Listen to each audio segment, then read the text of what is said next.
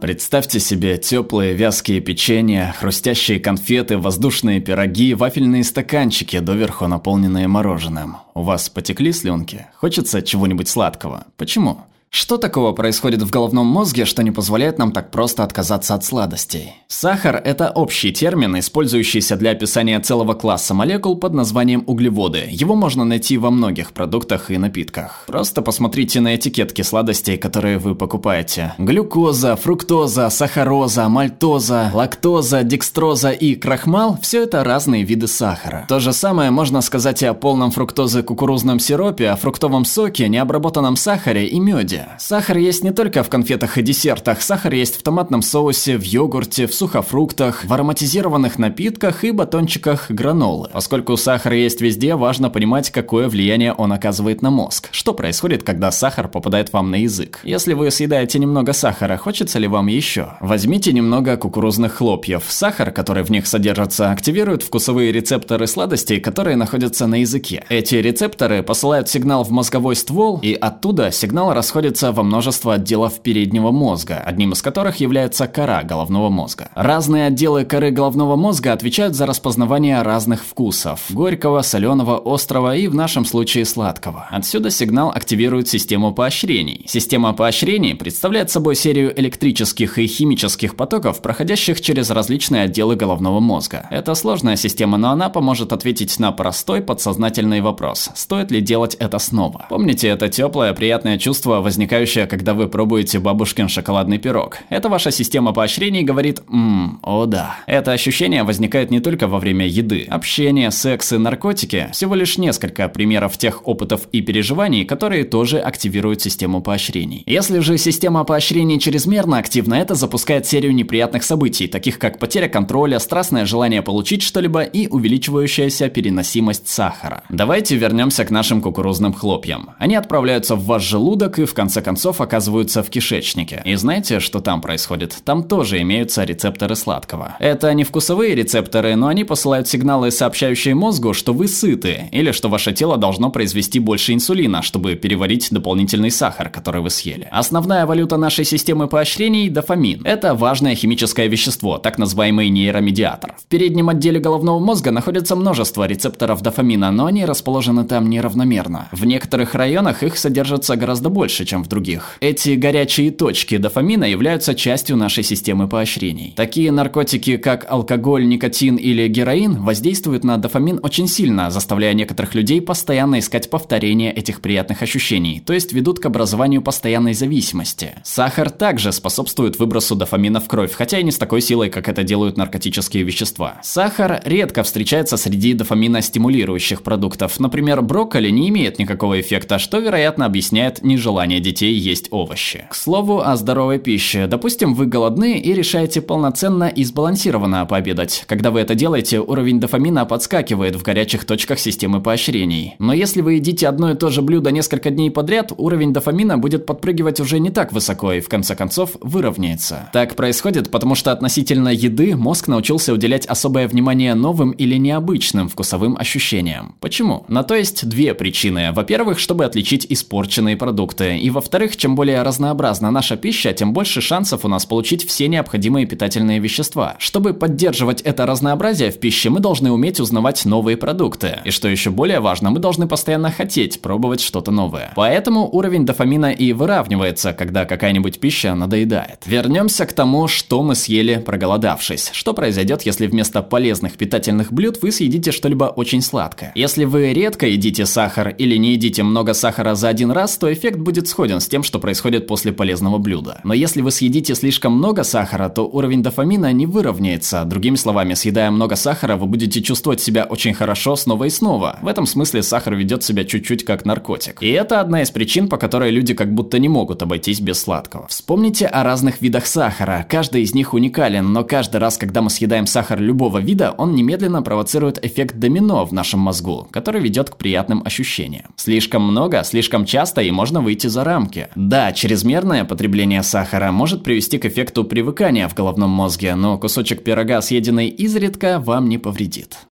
Перевела Вера Гордиенко, отредактировала Айгюль Загидулина, озвучил Глеб Иванов. Спасибо за поддержку нашим подписчикам на Патреоне и Бусте.